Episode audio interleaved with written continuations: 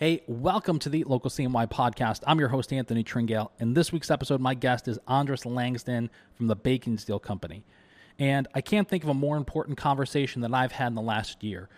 The conversation I had with Andris, it really helped me shift the way that I operate from constantly kind of feeling down about having to grind and trying to hustle and you're not working enough to really put things into perspective about a successful business owner also has times of rest and self-reflection, and it's just such a great conversation.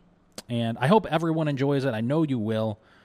And I really hope that any other small business owners, restaurant owners, business leaders that are listening to this podcast today, that you get something from it. If you do, then go over, maybe buy a Baking Steel, but without a doubt, go over on social media, follow the Baking Steel Company, and that's pretty much it. Just go show them some love and some support. Without further ado, here's my conversation with Andris Langston.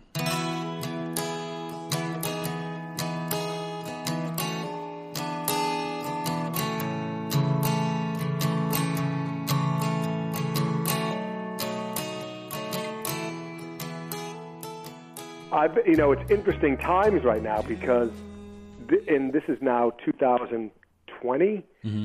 And I worked, I grew up in, my high school days and things. I grew up in the culinary world. I loved working in restaurants. And so I took that leap and went to college and studied culinary arts and restaurant management. Just loved the business. So I wanted to learn as much as I could about it. And then I worked in restaurants all over. I worked in Europe a little bit. I worked in, California, down in Maryland. And I ended up, my last culinary adventure was with a guy named Todd English in Boston, originally hired at Figs. And I was hired literally just slinging pizzas with him. I just wanted to get my foot in the door. So I'm like, this is perfect. And so I did that. And he was just really passionate foodie, and he still is. And he's amazing in the kitchen. So I learned so much from Todd, and I fell in love with pizza. I already love pizza. Let's make sure that's a point that I make. But I just fell in love with the process of making it and how he put these things together. And the other thing was how he could just fill up a restaurant, or his food could fill up a restaurant literally, 365 days. Wow. It was a small, I want to call it like a 50-seater with maybe 10 seats at the bar. And slinging pizzas there was just awesome. I loved it because it was open kitchen, whatever. And that was just an incredible experience. But I ultimately ended up on his management team at Olive's, which is his other sister restaurant, his main restaurant actually. And I was at the time I was really involved in the numbers. I loved the accounting of a restaurant too, and food costs and things like that. And we were at the time, at the starting point of kind of launching these Figs restaurants, several locations. And I remember doing the business plans, even vividly to this day, how you could do a perfect plan on paper about a restaurant, and that the numbers are just so tight. And even for pizza, but probably one of the most profitable items you could sell in a restaurant. Yeah. But I just remember looking at it like, gosh, it was such a grind for me. And I just saw my future. I'm like, God, I'm not Todd English in a kitchen. Am I going to be able to, fill up my place on a $1 million, business? Yeah. So I needed a break. And so I left.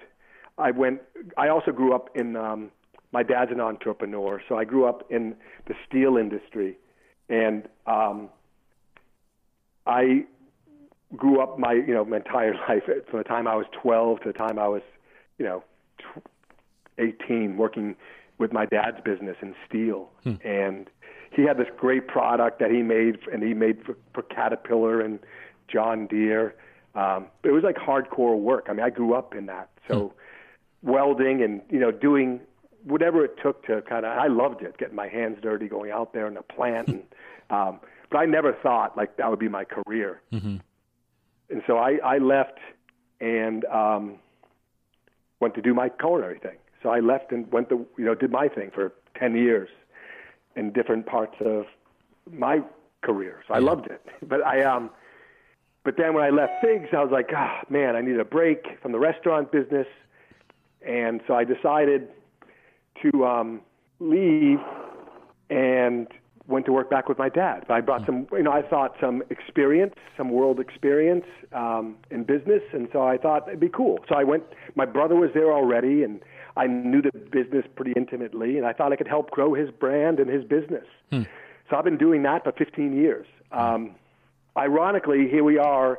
And I was, in 2008 and 2009. And what I liked about his business, there was a lot of pluses, trying to grow it, et cetera. But what I didn't like, I didn't love working with, I love the businesses, but I didn't love working with, my dad essentially had these great products that he had patented, et cetera. Mm. He sold to Caterpillar and John Deere.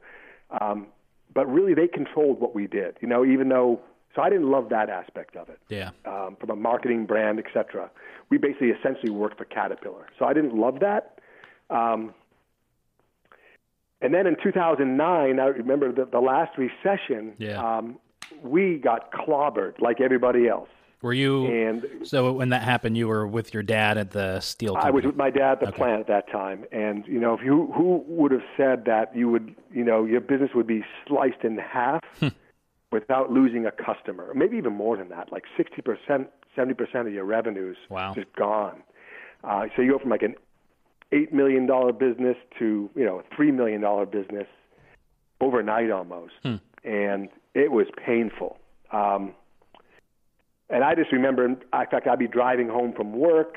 At the same time, Caterpillar, one of our main clients, would be issuing all these quality statements to us and just kind of really hammering us, like hitting us, kind of kicking us while we were down. Hmm. So you're not only getting, your sales kind of reduced, but they're clobbering you in the head with quality issues, which were not existent a month prior. So anyway, it was a really stressful time. And I remember and I had a young boy at the time and my family, I was like, God, this is brutal. I'd be listening to Anthony Robbins on the way home from work. And I just, I just said to myself, I can't stand this. I don't like this. I don't like this relying on somebody else to tell me how many things to make, etc. And it just really, really burned into my soul, if you will. And that was everybody, by the way. That wasn't just me. We were all going through this financial crisis, right? The housing bubble just burst. And in any case, so I spent the next literally 2 or 3 years working, but doing more yoga and doing more writing and kind of soul searching. And then and I wanted to do something on my own again. I didn't know what it was. I just wanted to do something else. So I took it upon myself to just get super healthy and do things I hadn't done, which would be a lot of writing in the mornings. And I read this book called The Artist's Way and just, did a lot of brain dumping in the mornings. And 2 years later, wouldn't you know it, I run across an article from Modernist Cuisine about steel and pizza. Hmm. I was like, I remember vividly, it was a Friday night sitting at my office, the Wall Street Journal, just reading it.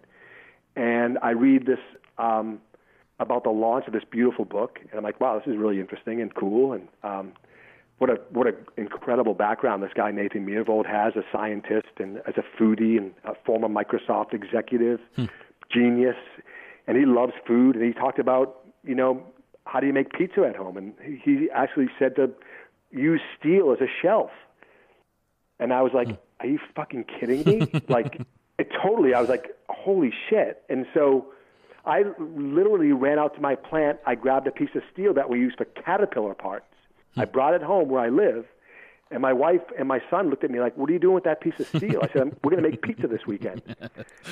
It was unbelievable. So I made dough that weekend. And we all struggle at home making good pizza. Mm. I always thought you needed a wood-fired oven. 900 degrees, but little did I know that the piece of steel was all you really needed. Yeah. So I made a pizza in like 6 or 7 minutes. I had a crispy crust. first one out. And I was like, holy shit. And so here we go again, though. This was 2011, and I had this great idea, and we all have ideas. I went back to my office, and we were, at this point, the business was now getting back to where it was. It was like 2 or 3 years later, and we were too busy. My brother and father said, you know what, cool, but, you know, we can't make that here. Go back to your office. So I literally sat on this thing for a year, over a year, before I did anything with it. Wow. Because I was, you call it whatever. But then, you know, I just kept looking at my life and reflecting and et cetera. And I finally said, you know what? I can sell 50 of these things a month somehow. I didn't know how, but so I started making prototypes and sending them out to friends. And the feedback I was getting was the same feedback that I had. And little did I know, I did a Kickstarter in 2012. Yeah. And, you know, we had really great success then. And it was because it was a new product in a new market that allows people at home to make literally like legendary pizza in a home environment. And it's been incredible ever since. So, you know, here we are 5 years later. 6 years later, I've spun off this product and the brand from my family business, and we're called the Baking Steel Company now. And my family still makes these for us, which is great. And I am the guy that kind of helps people make pizza at home. That's kind of my story. It's amazing. It's really is amazing. So when everything started and, you know, businesses started to shut down, it's so funny. I went back, and I'm sitting in the studio that we have rented in this old industrial factory here in Syracuse, just outside of downtown, that way back in the day was an actual industrial factory. And, oh, cool. Yeah. It's a second generation owner. So the current owner of the studio now is maybe in his late 70s, and wow. his dad is the one that built this building. And that's amazing. It's really amazing. In the 70s, they turned it into like kind of an artistic studio community. And so I'm sitting in our space now. Typically, our podcast is only ever done in person. And, you know, I'm a Gary V fanatic. And so everything is set up with 4 cameras, and we're pulling clips and video, you know. So my life I love it. Yeah. And, I was editing. Usually we bank these, so we record, you know, 4 or 5 in a row, and then schedule them for the month. So I was editing one of them just about a week or so ago that I recorded the day that New York State put in place a restaurants have to go to half capacity order. Okay. Oh boy. Okay. So it was the first day of that. It was actually the day that we were supposed to have the St. Patrick's Day parade, and that was canceled. And I was, oh boy. Yeah, exactly. So I'm sitting I'm here in the studio recording a podcast with a guest who owns a local chocolate company. And he and I are sitting here talking about, you know, this will probably be over in 2 weeks. It won't be that big of a deal. Everything's going to go back to normal, you know, and here we are a month and a half later, and things still haven't changed. If anything, they've gotten a little worse, but it's just funny to like go back and think about things that happened, you know, when something like this started. And we always hear stories about how when out of like a recession or really tough times economically, how people have these great ideas that are birthed, and they wind up starting something completely new and different, and it kind of propels them into this new place in their life. And I love the fact that for you, that started with you kind of not being really happy where you were and making a decision to do more yoga, get healthy, start writing, and the kind of Baking Steel was in a sense birthed back in those moments of you just kind of getting yourself right and your head in this different space. I just 100%. I love that it wasn't like, I wasn't happy, and all of a sudden I had this dream of this Baking Steel. No, there's so much to it. And there was like, you know, it's my whole life experiences and things that I was doing. You know, I was happy working in a family business because I was surrounded by people that I loved and et cetera. But what I wasn't happy with was my trajectory. Is like, I didn't want to look, and by the way, this was probably, I'm in my, you know, early 40s, and I'm like, oh man, is what does my life look like when I'm 65? Is this what I'm going to be doing? Am I going to be happy with like that? And I remember when I was in my 20s, how excited I was to be working in the restaurant business, et cetera. Then you get married and you have a family and you have a steady paycheck, and I made a good living with my family. I had a beautiful house, and that's tough, man, to try to to stop getting paid a regular paycheck was like, uh-oh. So there were a lot of factors coming in. And am I stuck in this life, right? And I've got a kid and et cetera. But then I was like, you know what? That was the wrong way to think, right? I think yoga and helped me kind of brain dumping on a daily basis of what I wanted to do really helped clear my head. So, and that's that. I mean, I'm so grateful. Obviously, I had this great idea that I read the moment and I tried it.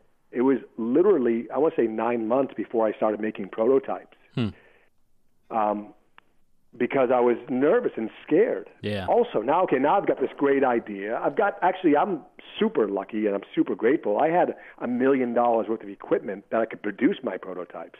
Wow. So talk about, an easier path. I didn't have to go to company XYZ and say, hey, make some of these for me. I could make them myself. And I had guys that could help me do that. So that was, even with that, I was still horrified.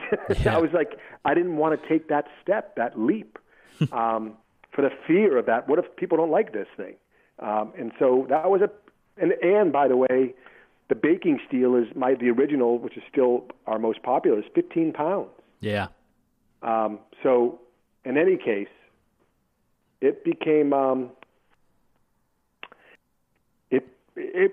so happy that I took that leap. Yeah, for sure. I remember driving to work on the Kickstarter days, and I knew, if you know, guys, most people are familiar with how Kickstarter works now. You got to hit a certain threshold to be on there forever. My goal, this is to give you how much confidence I had, was $3,000. Talk about a wimpy goal, right? It was $3,000. Yeah. That's how much confidence I had.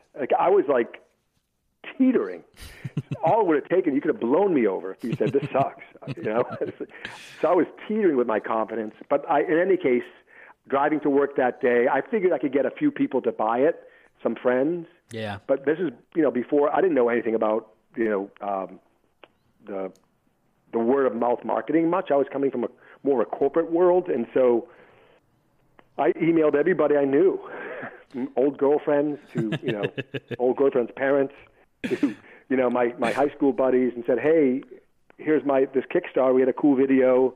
Would love it if you guys would contribute $60 to buy one. Yeah. And we literally hit my $3,000 goal in 24 hours. And I was like blown away by that. That's amazing. And it was, and it was like, again, it's $3,000 today. They do that in an hour, you know. But at the time, I was like, holy shit! And then we both know our friend Kenji, from Serious Eats. He had asked me 3 weeks in if he could test one out.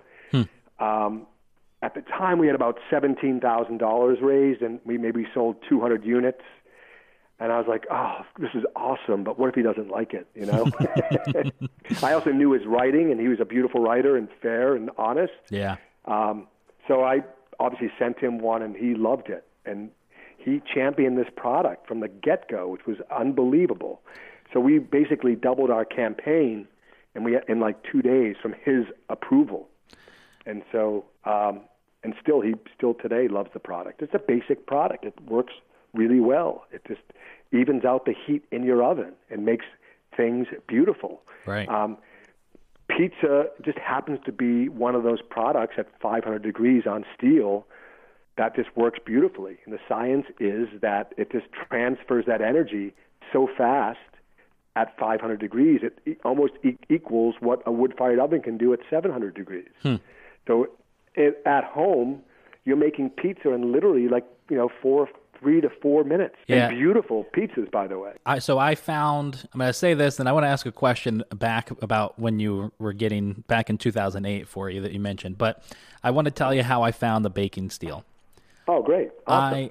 I had made a pizza. So when everything started, my wife and I, Rebecca, we're usually, because, you know, I am promoting local restaurants, and we're the biggest Instagrammer of like local food promoters in Syracuse, which isn't saying much, but it's saying something. And so I'm constantly going out to eat as a result of that. And we were probably, I mean, lunch is out at a restaurant 4 days a week, dinner 3 to 4 times a week. It's just, we were going out to restaurants very, very frequently.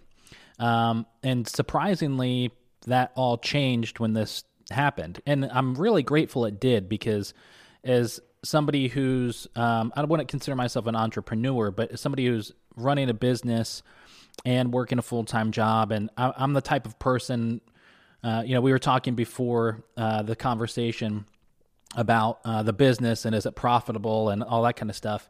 And every profitable dollar that we get into the business, we spend on equipment to be able to then offer something new to one of our restaurant members or clients. So amazing. You know, that's a great idea. Yeah. Right. So we can do any podcast or video or photography that we can, and we do all that for restaurants for free.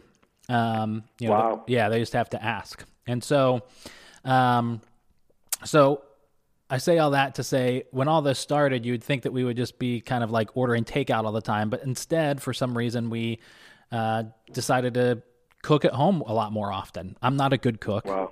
Sure. Okay. You know, there's like really basic things. I once did a whole summer of nothing but eggs, chicken, and potatoes, and I absolutely loved it. I love it. And uh-huh. Yeah, PBR was also included in there a few nights, but I absolutely loved it at our old lake house. And so I'm not a great cook, but for some reason when all this started, I was like, all right, we're just going to start cooking a lot more at home. And let's see if I can make a pizza. So I first started searching for sheet pan pizzas because I didn't have a pizza stone. I didn't know another way to really do a pizza. My dad, who used to, back in the late 70s, early 80s, he was he ran the very first ever franchised Pizzeria Uno in Washington, D.C. And wow. And still has those pizza pans from that restaurant that they still have at their house today.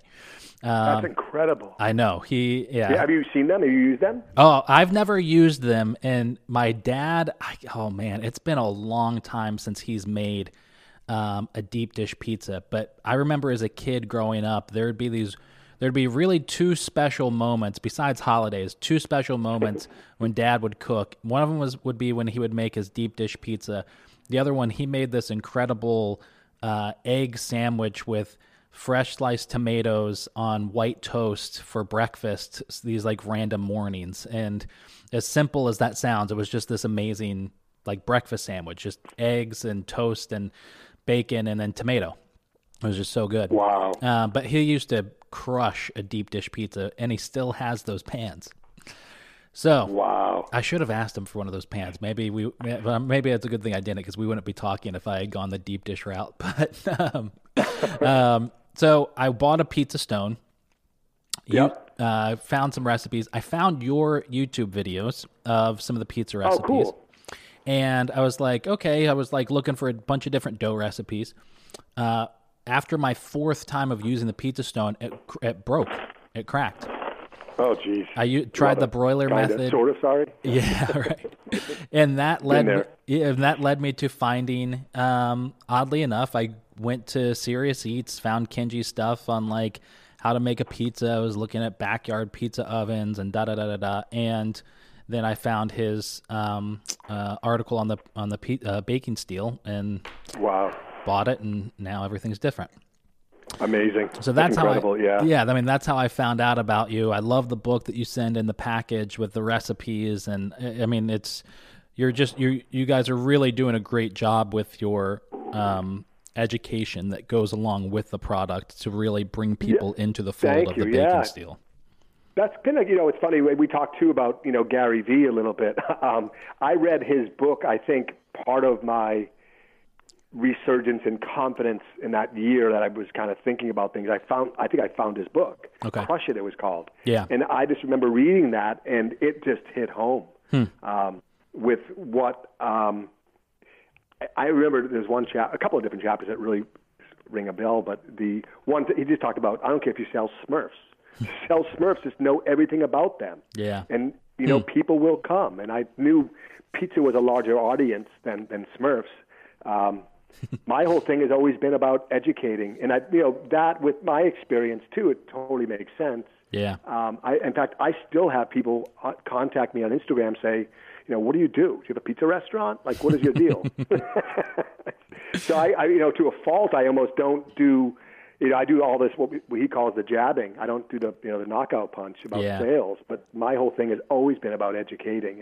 And sharing recipes is always a great thing to do, because I feel as though you can make a good dough at home and you use our product in your home oven, then you're literally making pizza that is equal to the best places out there in a home environment, which is exciting. There's so many things I love, even just you saying that about your business. And I want to go back to, though, just to one thing, because it's going to bother me if I don't ask. So I love it. When you were talking about when you were kind of getting back into yoga and reading and writing, I'm just curious, were you writing short stories, nonfiction things for yourself? Were you just journaling? Like, what was that? Because that's a great question. I feel like business today, it's really challenging if you're starting a business to get to not fall into the step A, step B, step C. Like, if you do A and B and C and D in this order, and if you run this Google ad, and it's so like systematic of follow these exact steps and you will be successful, that there's such an art to running a business and marketing and developing a product and customer service. These are really artistic things that I feel like it's easy to get away from and just follow this really systematic approach of step A, B, C, D, E. So I'm just curious as to what you were writing during that time. Yeah, that's great. That's a great question. There was a book, I'm going to get the name wrong, but it was called The Artist's Way. Okay. And it was really about this kind of brain dumping. Meaning, like, I would just get up and write about things that might be on the top of my head, things that might be future, literally about anything, about watching my kids play sports, about just brain dumping. Meaning, I would literally just get up and I would journal. I think I would do like 2 or 3 long form writing on pencil to paper, and just do that. And I did, and I still do it, not as consistently as I was back then. Yeah. There was no goal in mind. It was just more my life experience at the time, like, things I'm not happy with. At the time, I drank a little bit too much wine, so I would write about that. Like, I don't like this about myself. These type of things that, I don't exercise enough, or. Good job, or I'm not kind enough. Just things that would be at the top of my head, I would just get them all out. And I still do that today, by the way, if I'm unhappy with something or if I'm happy with something or something's just bothering me. It just helps to get it down. And then even today, I've never once gone back and looked at through those journals, not once. But it was just more and how good I feel after a session by myself. It just would feel good. Yeah. But I just wasn't happy with my trajectory of my life. A middle-aged guy making a pretty good living on the surface. Looks like and I'm a happy guy too. Yeah. I'm not going to be, I'm not complaining about anything I was doing. I just felt like I was really, and I still today, by the way, feel like I'm holding back. You got to let it go. Just do all you can to make yourself better in every way, every single day. Yeah. So grateful that you saying that leap. You saying that you haven't looked back on them reminds me of there's a author. His name is Donald Miller. Today he's kind of he started out years and years ago as a this always sounds bad whenever I say it, a Christian nonfiction author. He's like a 3 times over New York Times bestselling author with his books. Maybe his most famous was a book called Blue Like Jazz, which the subtitle is Non-Religious Thoughts on Christian Spirituality. Interesting. Yeah. Wow. And he's such a, he really is such an amazing author, but for long story short, he wound up researching like the elements of story and doing years of research on what makes story work. And talking about how there's like maybe 3 or 4 different types of stories that really exist. They all just kind of follow the same, you know, put here sort of a thing. And then obviously their artistic approach to it.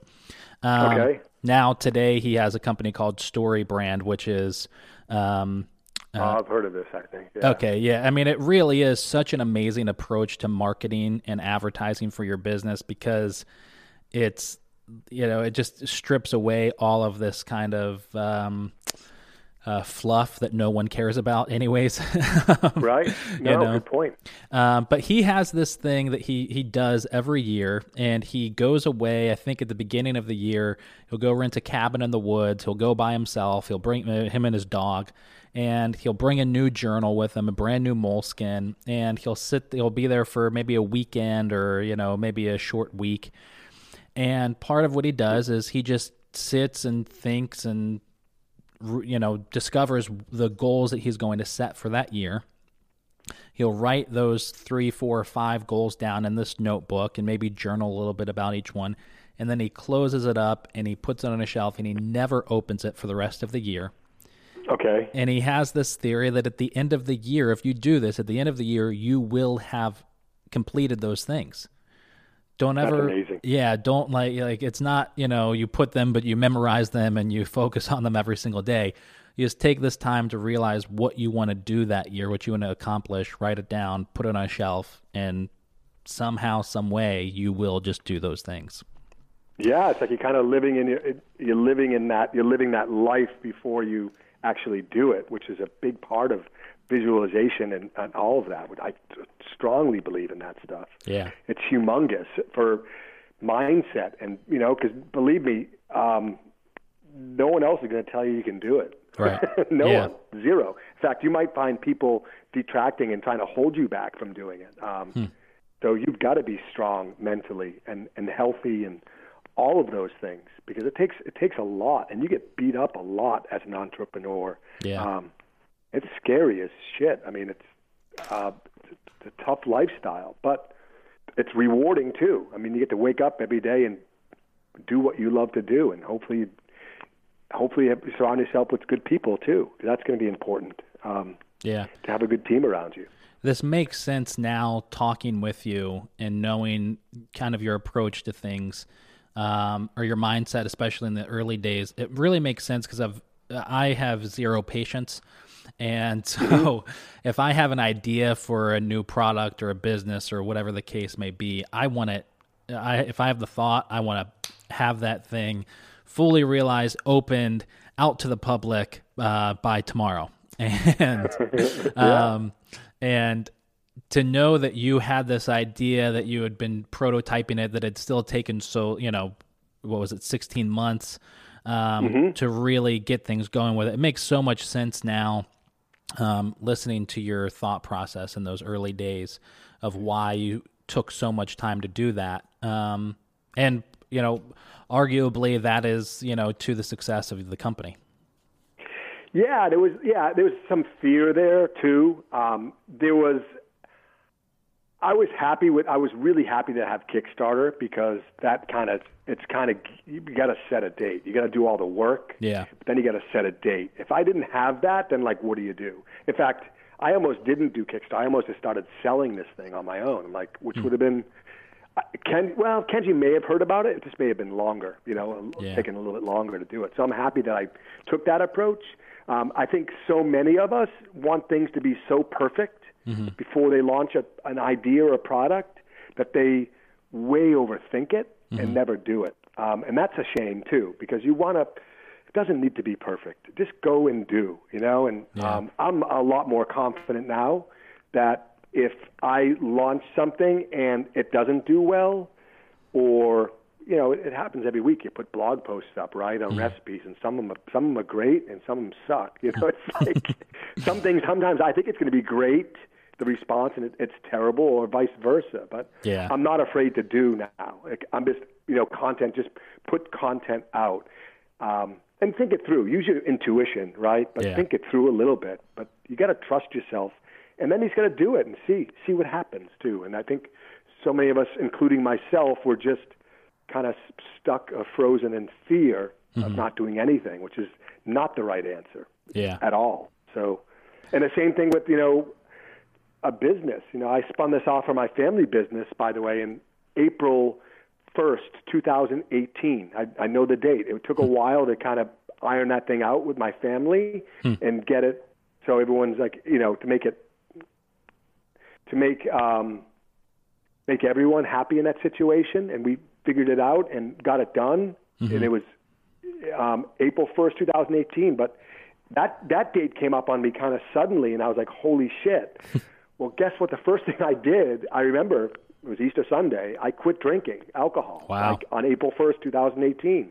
And that was a conscious decision. I'm like, because I was, now I'm, okay, I've got a little history of the product, but I'm literally on my own now. So if anything happens, it's all on me. And I didn't want any excuses. So it kind of comes back to that health thing again. Whereas I thought I drank, and I know I did, I drank too much wine. And so I said to myself, like, I don't want any excuses that this thing's not going to succeed. So I took it, you know, I was, whatever, I think I was 50 years old or turning 50 years old. And I was like, fuck, quit drinking. Cold turkey, kind of. And I, you know, read some books, etc. It wasn't like, I thought this is the time. And I still haven't had a drink since that day. And, you know, our business is good. I can pivot now. I'm healthy. I've got no excuses, right? I'm ready to do what I need to do to make the brand successful. Yeah. And I didn't want anything holding me back. And, you know, I still have things I'm trying to improve every day. But that one for me was a big one, a big hurdle. That's amazing. I had to get over. So, yeah, it feels great. Yeah. So up until 2018, then the baking steel was kind of just a product that it was a DBA. Yeah, okay, cool. A DBA. We kind of ran under its own brand, but it was under the Stoughton Steel, which was my family business. Yeah. Business, right? It was a separate product, but we had a... Right, exactly. So we had to separate it anyway, but like it finally you know, happened, and that's cool. So there, it's great. Yeah, really happy with that decision. So I don't want to take up too much more of your time. I'm just curious as to your approach to things today. I mean, obviously, I would consider you. I don't know your financials or your sales of the products, but I would consider you to be a successful business. I mean, obviously, I think it's you know, massive to have someone like Kenji not only know about your product, but then ask for one to test it out, and then obviously write about it. And it's such a for people who know food and are in the culinary world, that is, you know, maybe the stamp of approval when it comes to I totally agree. Yeah. A gadget or a product for your kitchen and for cooking. Amazing. Yeah, he's incredible. You're right. You couldn't hand pick a better person. Right, exactly. And this is back in 2012, by the way, before people were getting paid for these endorsements, you know, and he never got paid for our endorsement. He just really loved the product. That's amazing. Gratefully, yeah. Yeah. So today you do so much in the way of content. You have such a great approach to, I mean, not only accessibility of people being able to communicate with you on Instagram, and you have such a great connection with that of sharing people's stories that they're posting using your product. It really connects people. I mean, I can't tell you the amount of people, and especially for our audience on Eat Local CNY, the times I've posted the pizza, but the people that I've told about the baking steel. And I think it really just kind of comes back to the fact that you have that approach on your social, on your Instagram account, and that connection with people. But in terms of and I know you already mentioned you're doing a lot of jabbing and not really a lot of those right hook punches, which I absolutely love. And I hope that my boss is listening to this because I've used that analogy quite a few times. Okay. But are you doing a lot of other marketing? Are you running a lot of Google ads or paid Facebook ads or anything like that? Or are you just really riding that kind of brand wave? Kind of really riding, you know, I guess a lot of the marketing we do is I do give a lot of product away to influencers or people that, you know, have an influence. And I do a little bit of Google ad stuff, you know, since this thing started, this whole pandemic in March, you know, I've kind of tripled down. I realized people were home, so I'd be doing a lot more Instagramming, and but always, and I guess it comes back down to, you know, I remember as far as marketing goes, like the market, I think Gary V had it great. I think it was like chapter 7 of Crush It. Mm-hmm. He's like, this is going to be the most important marketing chapter you've ever read. And it was one word. And it just hit home with me. And it's care, C-A-R-E. And that's my marketing. So my marketing is care, and totally makes sense. So in other words, I get back and I'm not 100%, but 100% I think I am on my emails. I am 100% on, you know, comments or direct messages on Instagram. And I'm doing all of that. And our audience is growing. And some mornings I get up and I'm like, uh-oh, the math isn't working too well here. But, you know, we paused during this pandemic, but we write thank you notes to, I handwrite thank you notes to every single customer. That's awesome.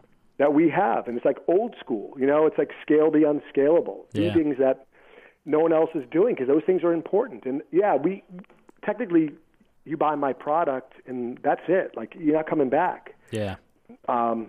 Maybe you'll buy 2, or you'll, you know, buy as a gift, but you know, we love that. We love this product. We're super passionate about it. And so, yeah, we're just old school. You know, I'm a bit older, and I love social media. I think it's incredible. Yeah. But doing those things that care, and I really do care about, you know, that you can't make dough. You suck at it. And I can help you. I know I can. Yeah. So that's really important to me. And I want to see you. I got a guy over in India trying to make pizza dough, and like, he doesn't have my product. Yeah. He may never have my product, but if I can help him make pizza dough, he'll remember that, you know? So those kind of things, those little things, no sales associated with that, by the way. Yeah. But I know that's it's so funny you say that, because I saw one of the, before I bought the baking steel, I ran across your video and on YouTube about one of the pizza dough recipes, and I remember watching it and never hearing or seeing anything that was like, by the way, go buy our baking steel at this web address or link in the bio or anything like that. And then I didn't go buy it. And, you know, and then I found myself a week and a half later purchasing one because my stone didn't work out. And I remember when I bought it, I saw your picture on the website and I was like, oh, wait a minute. I saw that guy's YouTube video. And I immediately thought to myself, well, I wonder why they didn't try and sell their product in the video. That seems kind of silly. Talking with you now, this makes complete sense. And, I'm finding myself very inspired by the entire, by your entire approach to things. And thank you. No, it's great. It's a slow approach, right? It's like not going to do it overnight. It just, I think it works because we're getting sales. We're a profitable business. Yeah. A couple of years into it. Obviously this is scary times for everybody, but you know, we feel everyone's home making pizzas right now, so we can help them. Yeah. So we've got a great product to do that. Yeah, that's absolutely great. Well, Andris, thank you so much for taking time to chat with me. I can't tell you how much it means to me, and I can't wait to get this blasted out to our audience. And there's definitely, I'm sure, a couple pizza shop owners that I've been DMing about their recipes for dough before I ran across you that I'm sure are going to be very excited to hear this, this conversation. I love it. It's great. Yeah. I think it's amazing, and so happy to hear that. And anything I can do to help you guys, please, you know, reach out anytime. Yeah. Can't wait to share this with our audience too. And, you know, hopefully we get the chance to meet up.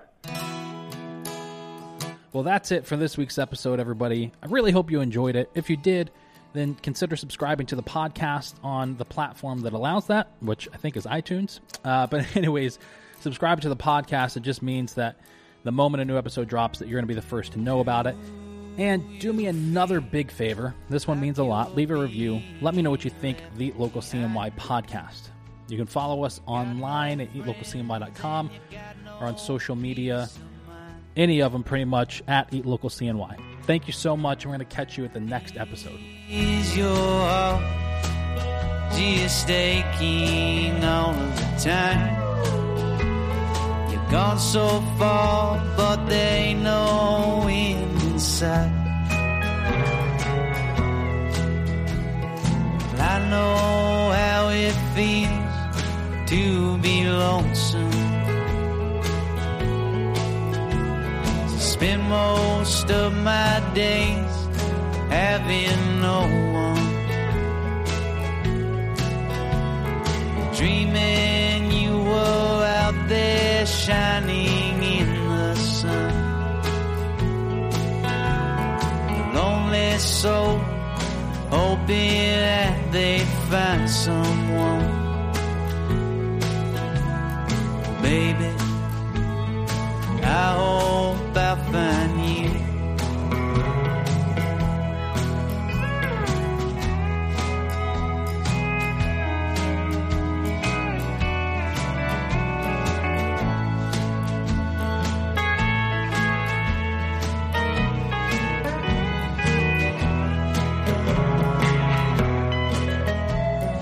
Tell me, dear, what is it you hope to find? Is it something true or just another lie? 'Cause I don't want to waste all of your time, break your heart, baby, I just might. 'Cause I know how it feels to be lonesome. Spend most of my days having no one, dreaming you were out there shining in the sun.